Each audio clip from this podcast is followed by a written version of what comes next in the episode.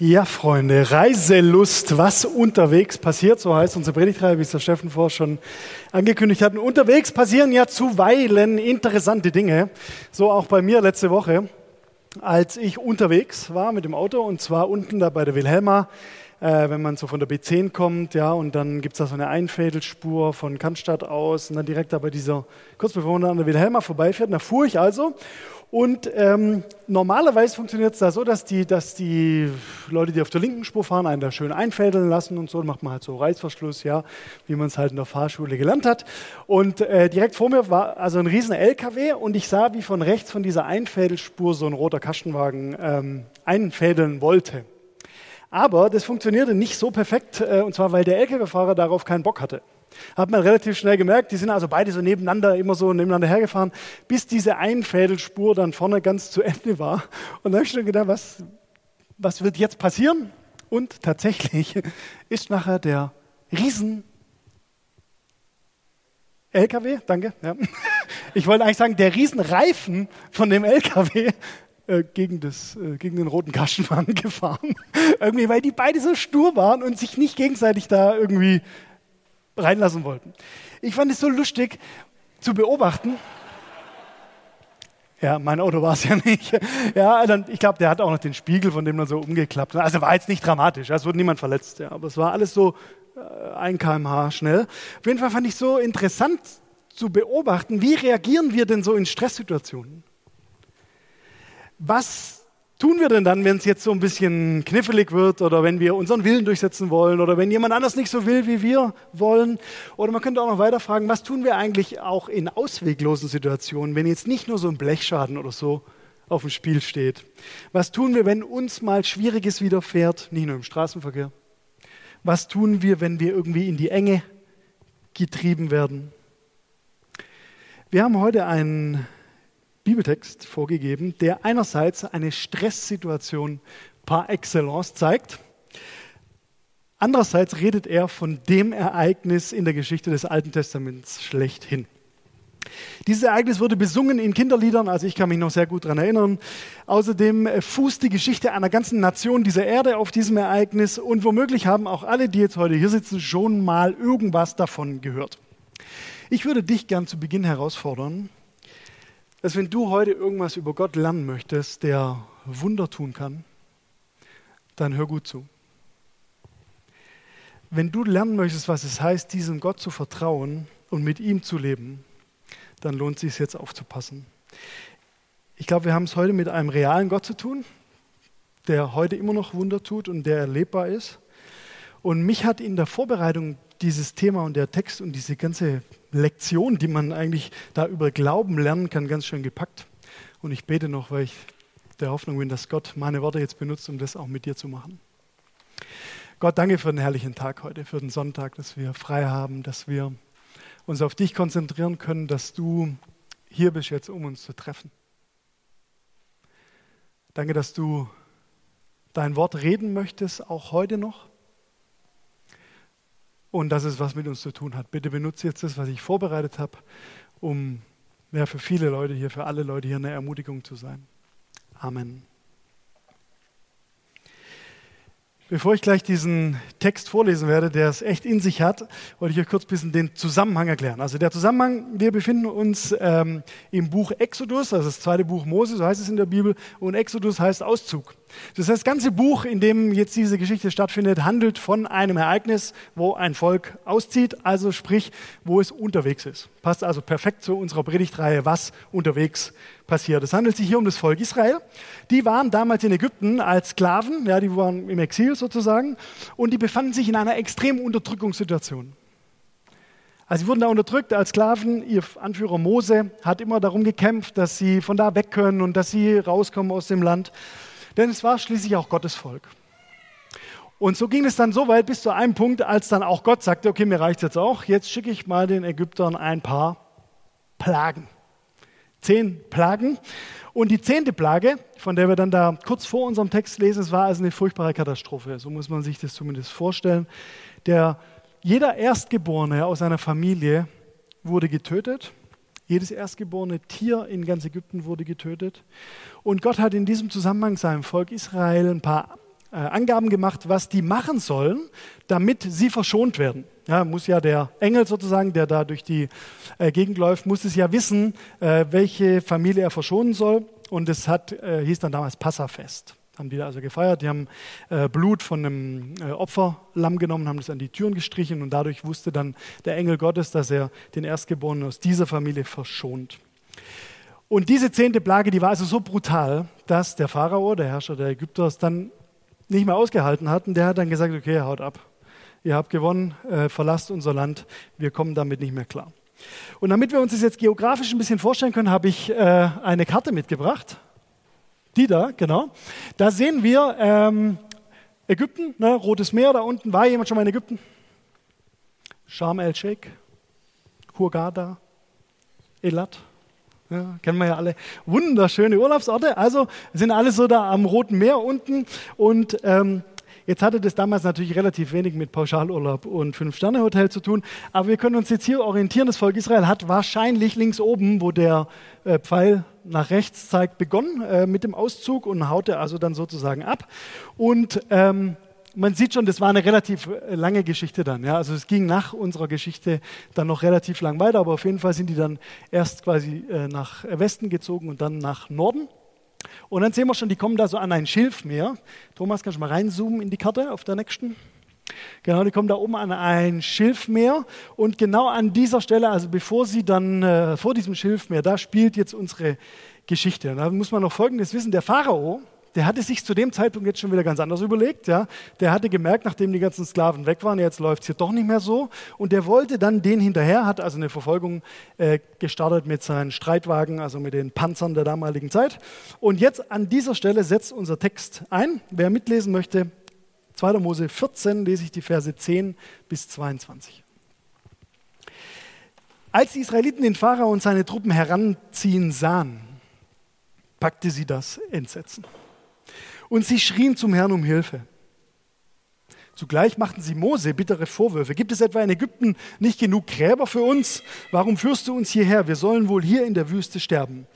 Was hast du uns nur angetan? Warum hast du uns aus Ägypten herausgeholt? Haben wir dir nicht dort schon gesagt, du solltest uns in Ruhe lassen? Wir hätten lieber bleiben und den Ägyptern als Sklaven dienen sollen. Lieber wären wir ihre Sklaven geblieben, als hier in der Wüste umzukommen. Doch Mose antwortete, habt keine Angst, verliert nicht den Mut. Ihr werdet erleben, wie der Herr euch heute rettet. Die Ägypter werden euch nie wieder bedrohen. Der Herr selbst wird für euch kämpfen, wartet ihr nur ruhig ab. Der Herr aber sagte zu Mose, warum schreist du zu mir um Hilfe? Sag den Israeliten lieber, dass sie aufbrechen sollen. Heb deinen Stab hoch und streck ihn aus über das Meer. Es wird sich teilen und ihr könnt trockenen Fußes mitten hindurchziehen. Ich werde die Ägypter so starrsinnig machen, dass sie euch auch dort noch verfolgen. Ich will meine Macht und Herrlichkeit zeigen und den Pharao und sein Heer mit den Streitwagen und Reitern vernichten. Die Ägypter sollen erkennen, dass ich der Herr bin. Ja, mein Sieg über den Pharao, seine Streitwagen und Reiter wird mir Ehre bringen. Der Engel Gottes, der bisher den Israeliten vorangezogen war, stellte sich nun an das Ende des Zuges. Auch die Wolkensäule, die sonst vor ihnen herzog, stand jetzt hinter ihnen genau zwischen den Ägyptern und den Israeliten.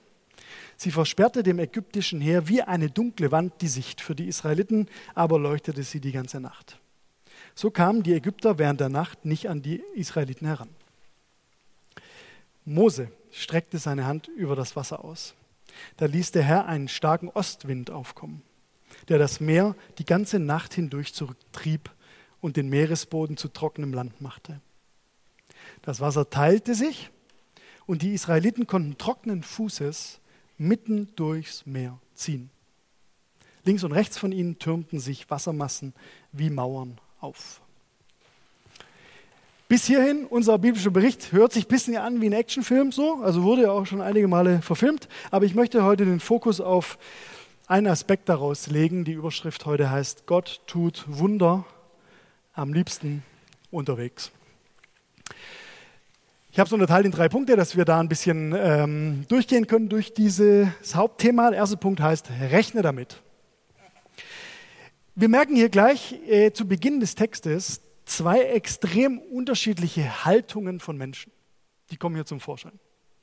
Auf der einen Seite die Haltung des Volkes und auf der anderen Seite die Haltung von Mose. Und die sind wirklich extrem unterschiedlich. Nochmal kurz ähm, Revue passieren lassen, was eigentlich war. Ab Vers 10, da, da packt die Israeliten förmlich das Entsetzen, steht da. Klar, Ägypter kommen von hinten, vor ihnen liegt das Meer. Was sollen wir jetzt machen? Keine Chance.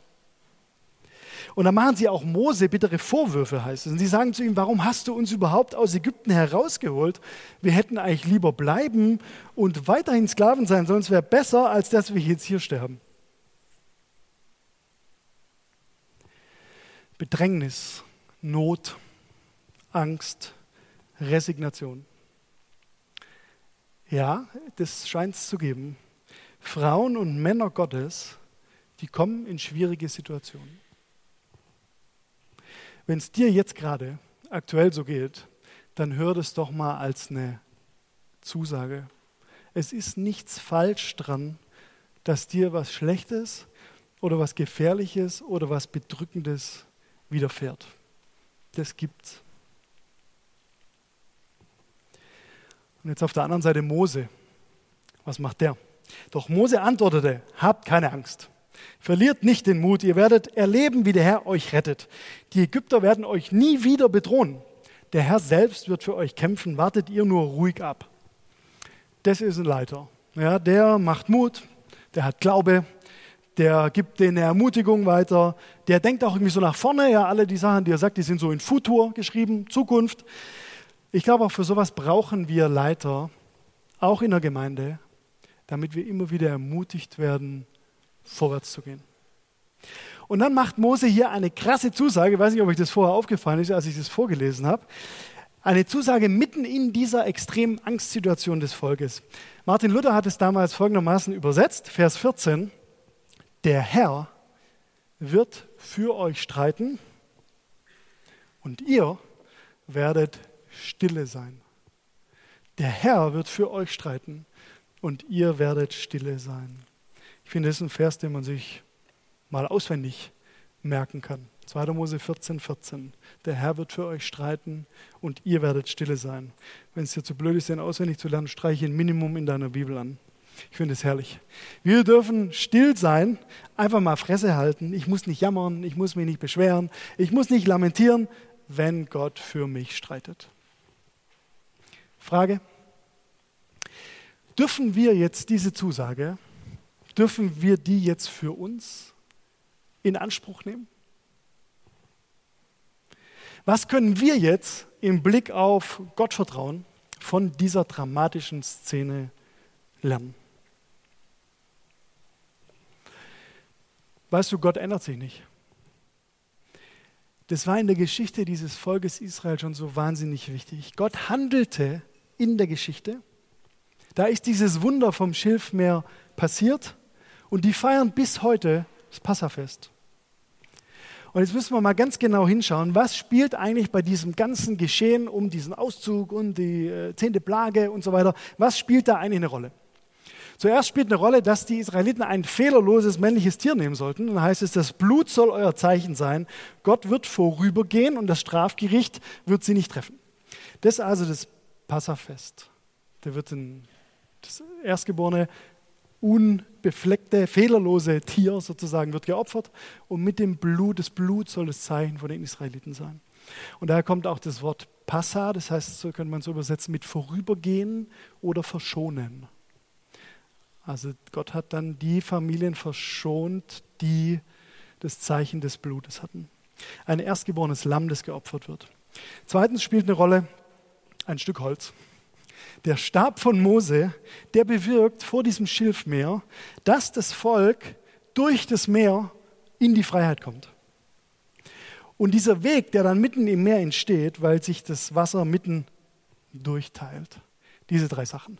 Blut, ein Stück Holz und dieser Weg durch die Teilung des Meeres.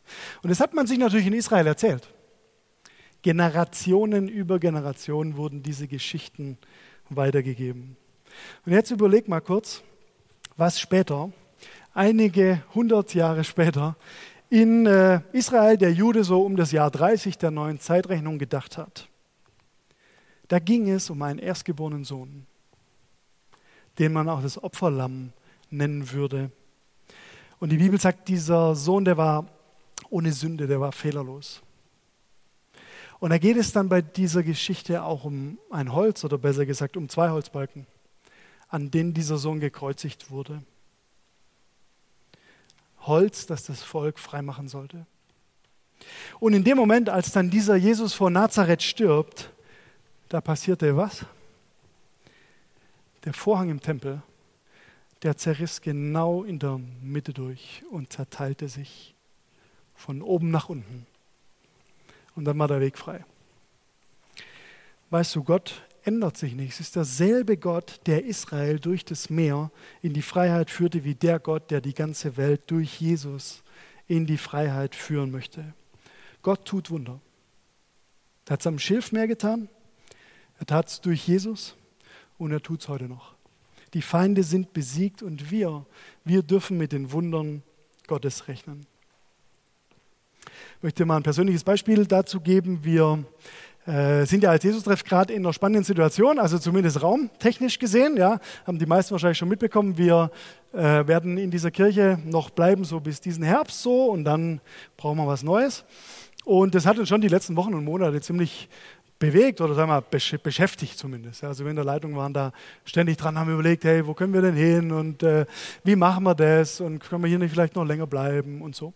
Und wir haben dann schon vor ein paar Wochen oder Monaten ein äh, interessantes Objekt gefunden, was die meisten von euch unter dem Namen Zapata kennen. Äh, da war früher eine Disco da hinten an der gegenüber von der Wilhelma, ja. Und dieses Zapata steht leer und das haben wir uns angeguckt, äh, haben mal gefragt, ob wir das mieten können und so. Äh, für uns als Gemeinde, damit wir dann dahin ziehen können hier im Herbst und so, dass es dann bündig geht.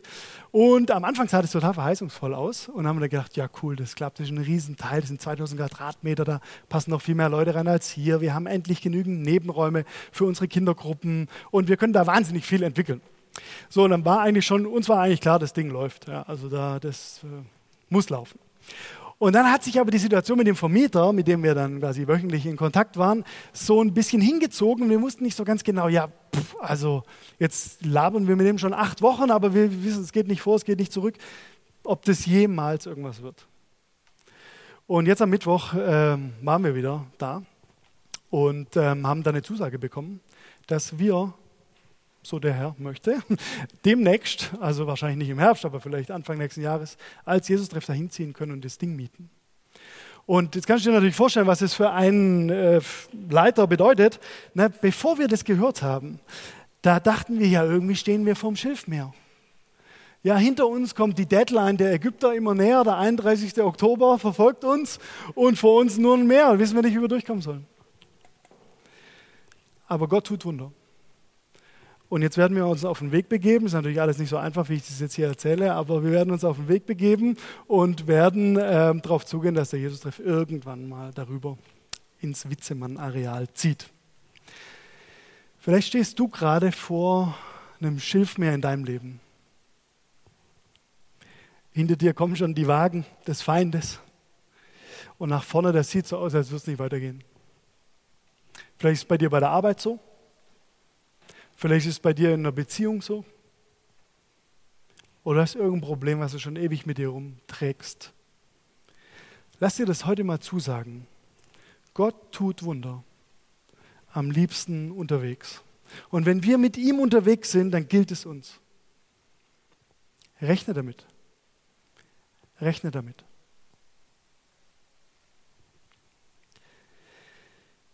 Gott tut Wunder am liebsten unterwegs. Zweiter Punkt, sei beteiligt. Wenn wir in den Text nochmal reingucken, da haben wir uns jetzt zuerst angeguckt, was macht eigentlich das Volk? Ja, die jammern und beschweren sich. Was macht eigentlich Mose? Der ermutigt die. Und jetzt wird spannend, was sagt jetzt eigentlich Gott zu dieser ganzen Angelegenheit? Und da lesen wir in den Versen 15 bis 17 das folgende. Der Herr aber sagte zu Mose, warum schreist du zu mir um Hilfe? Sag den Israeliten lieber, dass sie aufbrechen sollen. Hebt deinen Stab hoch, streck ihn aus über das Meer, es wird sich teilen und ihr könnt trockenen Fußes mitten hindurchziehen. Ich werde die Ägypter so starrsinnig machen, dass sie euch auch dort noch verfolgen. Ich will meine Macht und Herrlichkeit zeigen. Gott, Gott macht Ansagen. Er ist auch derjenige, der es kann. Gott darf Ansagen machen. Er erklärt seinen Plan, was er vorhat. Der labert nicht, der tut es auch.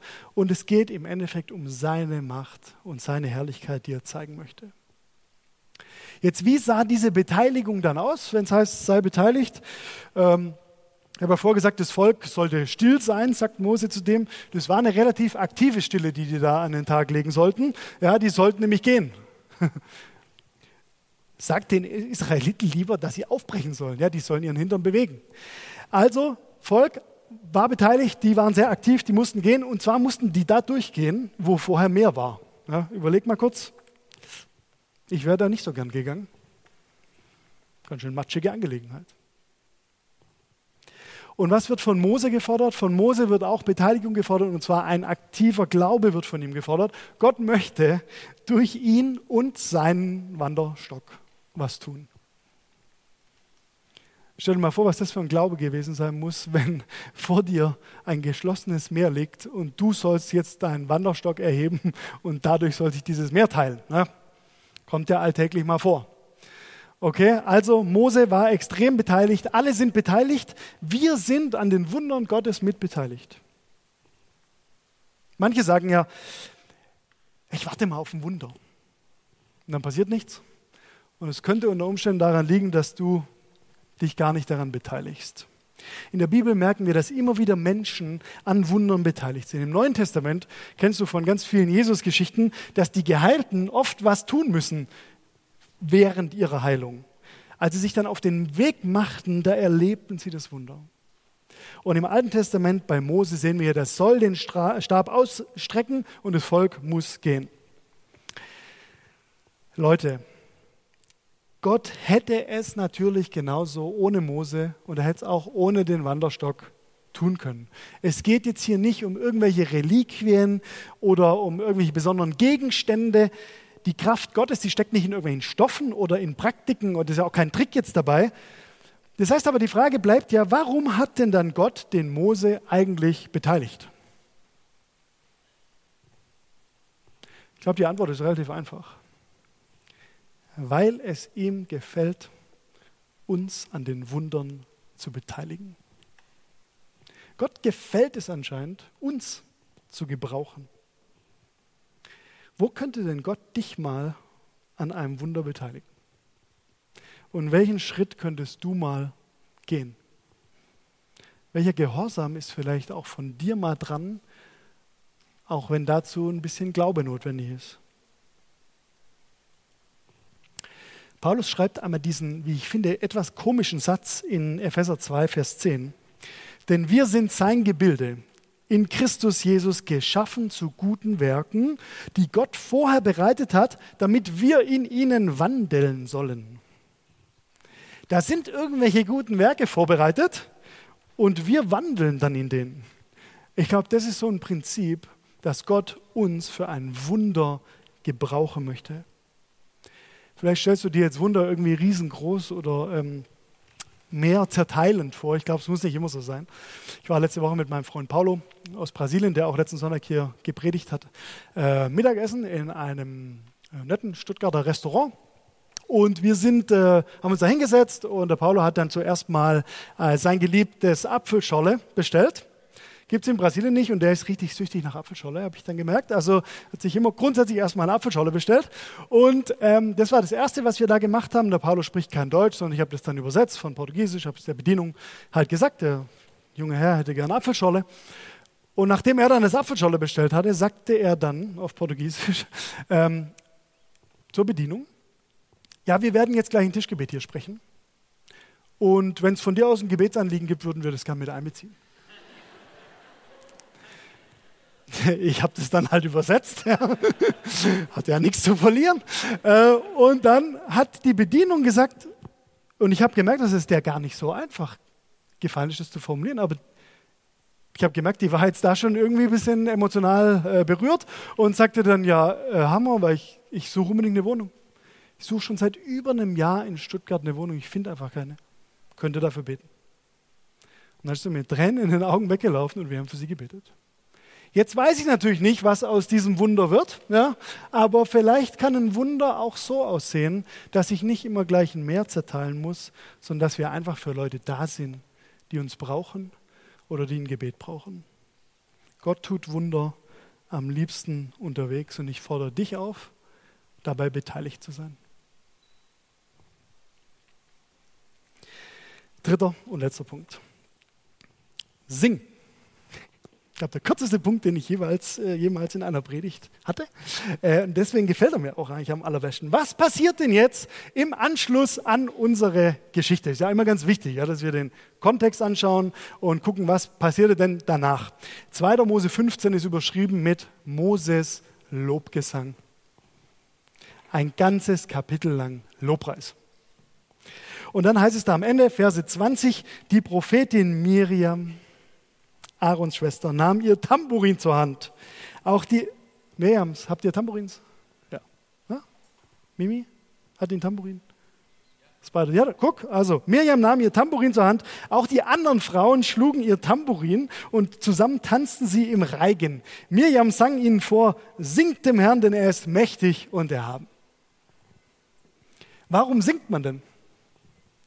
Man singt vielleicht bei der Arbeit, weil es dann leichter geht. Man singt vielleicht unter der Dusche, weil es da so schön halt im Bad. Und Männer, die singen im Stadion. Ja, die drei Möglichkeiten gibt es eigentlich. Aber warum singen denn Christen? Warum singen Christen?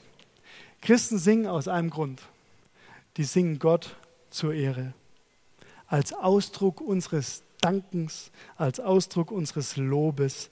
Und vielleicht sagst du jetzt, Werner, ich kann überhaupt nicht singen ich will nicht singen. Außerdem verstehe ich vieles nicht von Gott, ich bin noch nicht so weit. Ich sage dir mal was.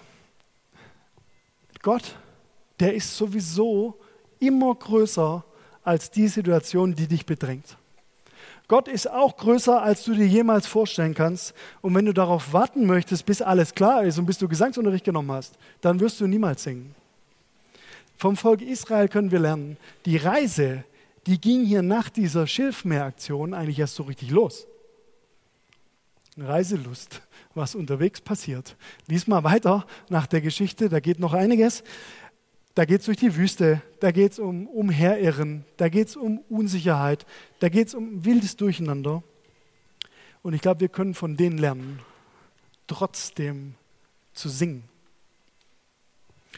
Paul Gerhardt, alte Songschreiber und Dichter, der hat viel Leid während des äh, 30-jährigen Krieges erlebt. Er hat seine beiden Eltern verloren, als er noch ein Kind war. Und er hat einen Liedvers gedichtet, der geht folgendermaßen. Du meine Seele singe.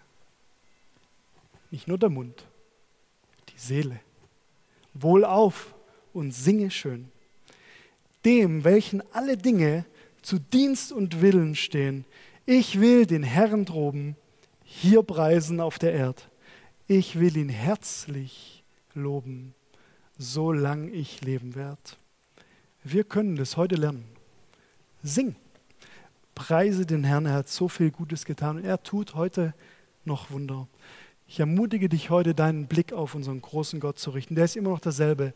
Der ist derselbe, der das Schilfmeer geteilt hat und sein Volk in die Freiheit geführt. Er ist immer noch derselbe, der Jesus geschickt hat, der uns in die Freiheit geführt hat. Und er ist heute da und er tut Wunder. Sing. Es liegt nämlich eine Kraft im Singen. Gott tut Wunder. Am liebsten unterwegs. Ich fasse mal die drei Punkte zusammen. Erstens, rechne damit. Wir dürfen mit Gottes Wundern heute rechnen. Was für ein Schilfmeer liegt denn gerade vor dir? Welche Drucksituation hast du heute mit hierher gebracht? Was bedrückt dich? Dann rechne doch bewusst an dieser Stelle mit Gottes Eingreifen. Zweitens, sei beteiligt. Bei welchem Wunder möchte Gott dich eigentlich heute beteiligen? Ich finde das eine gute Frage. Vielleicht stellst du dir die heute Abend, wenn du mal ganz in Ruhe im Bett liegst und mit ihm redest. Bei welchem Wunder möchtest du mich, Gott, denn jetzt beteiligen? Oder wer braucht in deinem Umfeld ein Wunder? Und drittens, sing. Wir werden mit der Band diesen dritten Punkt jetzt praktisch werden lassen. Wir haben einen Song dabei, der heißt Whom Shall I Fear? Und in diesem Refrain, da heißt es folgendermaßen, also auf Deutsch könnte man so übersetzen, vor wem sollte ich mich fürchten? Ich weiß ja, wer vor mir herläuft und ich weiß, wer hinter mir steht. Der Gott, der eine ganze Armee von Engeln befehligt, der steht mir bei. Und ich habe die gebeten, dass wir den äh, Refrain vielleicht mal gemeinsam lernen, weil viele das Lied noch nicht so gut kennen. Äh, und ich hätte aber ehrlich gesagt einen Wunsch. Darf ich mir was wünschen? Danke. Ich würde mir wünschen, dass wir heute trotz Hitze aus voller Seele und aus voller Kehle singen. Macht ihr mit? Wir lernen erstmal den Refrain von dem Lied und dann nachher aber gib ihm, okay? Amen.